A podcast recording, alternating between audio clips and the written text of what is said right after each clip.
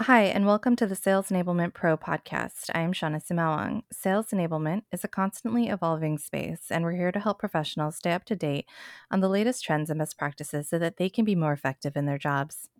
Today, I'm excited to have Simon Gilks from Ometria join us. Simon, I would love for you to introduce yourself, your role, and your organization to our audience.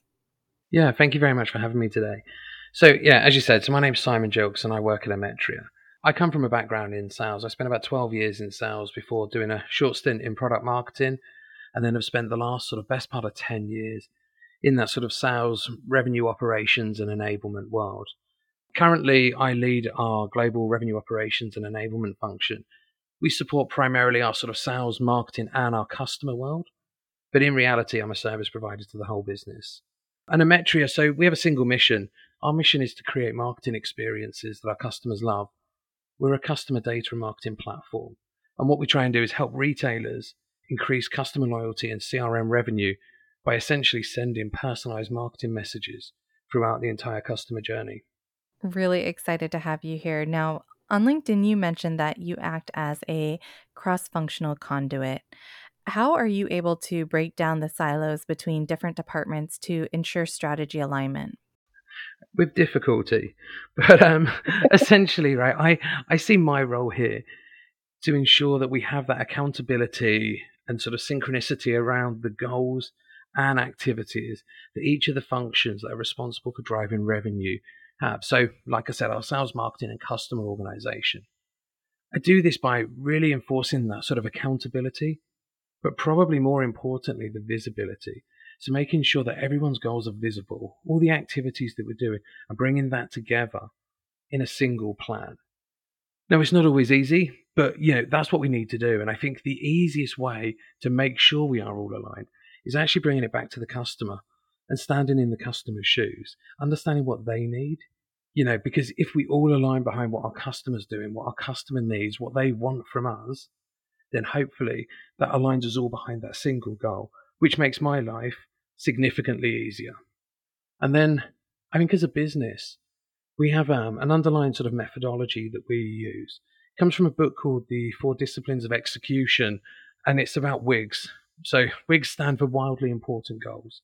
And as a business, we adopt this methodology. So we have a single wildly important goal as a business.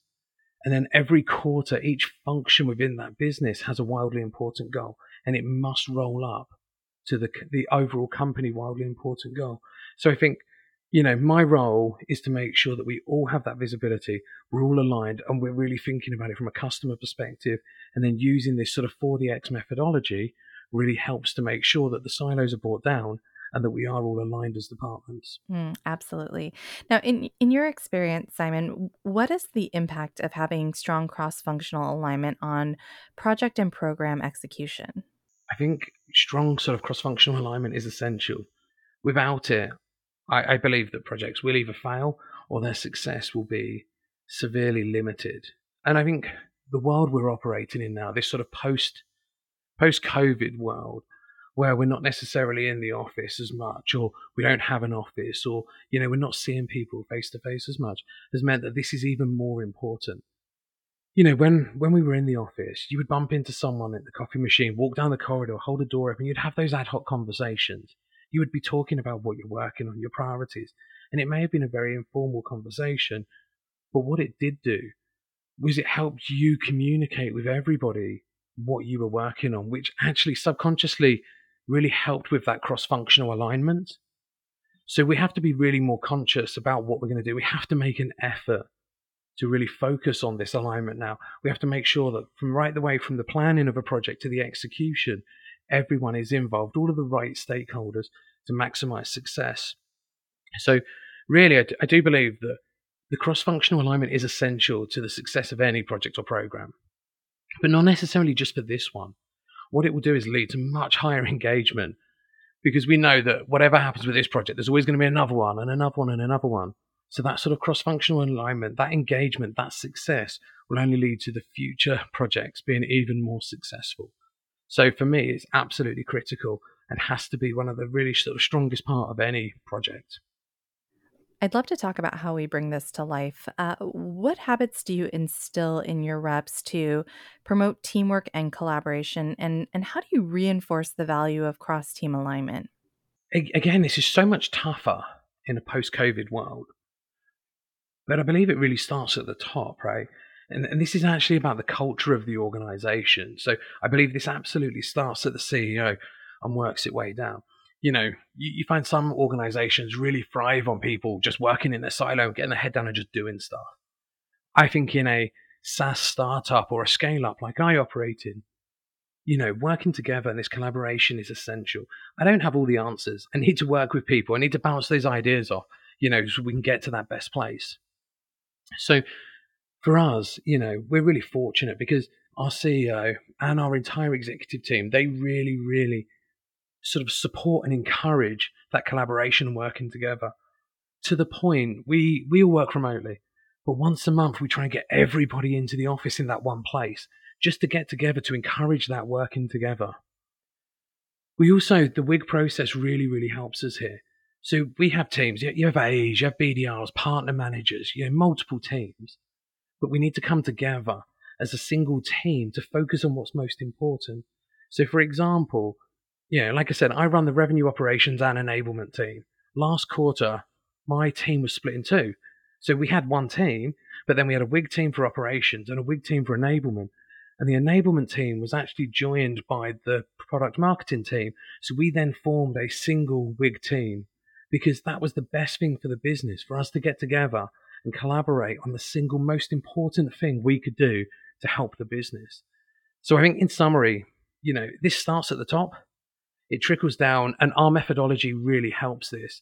But you know, my personal role, my responsibility here is to support it, is to encourage it, and really ensure that everyone understands what we're doing and why.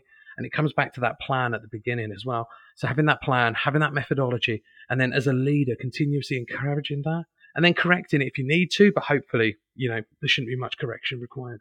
Absolutely. And uh, now, Simon, in your experience, what are some ways that you leverage technology to enable cross departmental communication amongst your teams? And whenever we talk about technology, it's a dangerous subject, right? Especially in a startup or a scale up, because you know, my experience is, you know, you get some funding and you normally go out and buy loads of technology because you believe it's going to automate or it's going to help this process or help you collaborate more.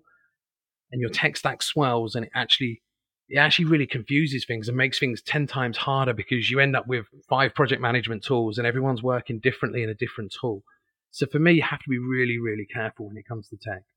You need to understand exactly what you need and why you need it and how you're going to use it. What problem is it solving? If you can't articulate that really, really quickly, then just forget it. You know, you don't need that piece of technology. And project management tools is probably a good example, right? Because you'll find some people prefer one tool because they like the way that one's laid out, and another one prefers this, and another one likes that. That's a really dangerous way of looking at collaboration. I think from a technology point, and what's been really successful for us is probably two prime examples. Um, an RFP tool, you know, doesn't you, sort of think about an RFP tool, you're like, how's that going to enable collaboration? But we've got our product marketing team talking about our value proposition and our strategy. We've got our sales engineers that deal with the technical requirements. We've got our BDR team generating the opportunities, the AEs closing them. All of them work on RFPs. And actually, by bringing in a really good RFP tool, an, it's given them a platform where they can all come together, collaborate on a single RFP using all of the resources available.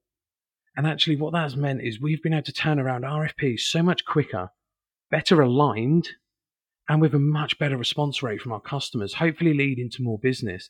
So, although when you talk about collaboration and communication, you wouldn't normally think about an RFP tool, but it's been extremely successful for us. And another example is, um, you know, and although I said project management tools are a bit of a dangerous area to go, by deciding on your single project management tool, we've been able to get a tool now that we integrate with our core CRM system our CSM team use it, our professional services team use it, our onboarding team use it, and our customers use it.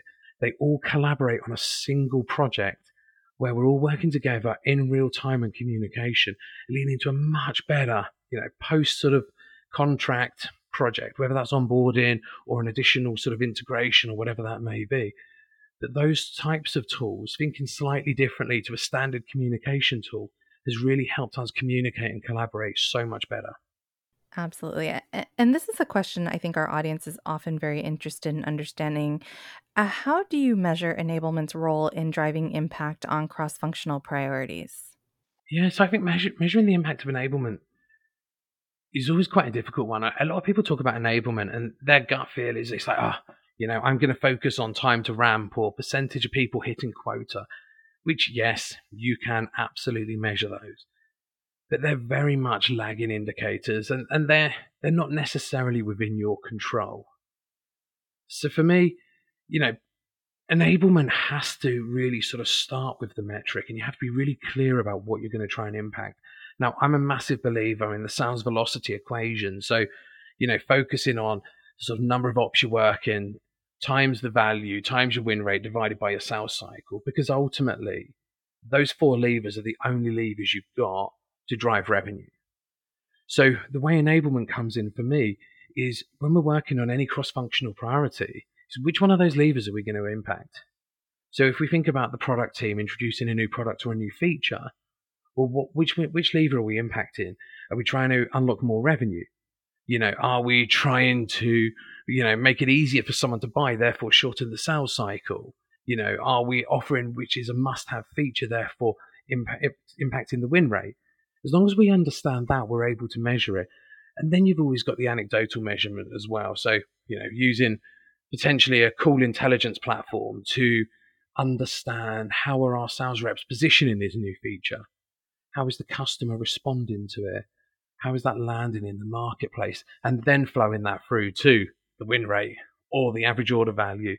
You know, and that's where enablement has to come in because we're the conduit that's going to bring that product into the system, into the salespeople, out to the customer so we have to be really clear on what that measurement is, and then we need to be the conduit that brings it all together at the end. Last question for you. What is the impact of cross-functional alignment on the buyer experience and and how would you say it can help teams keep up with changing buyer needs to eh, continue to really deliver value?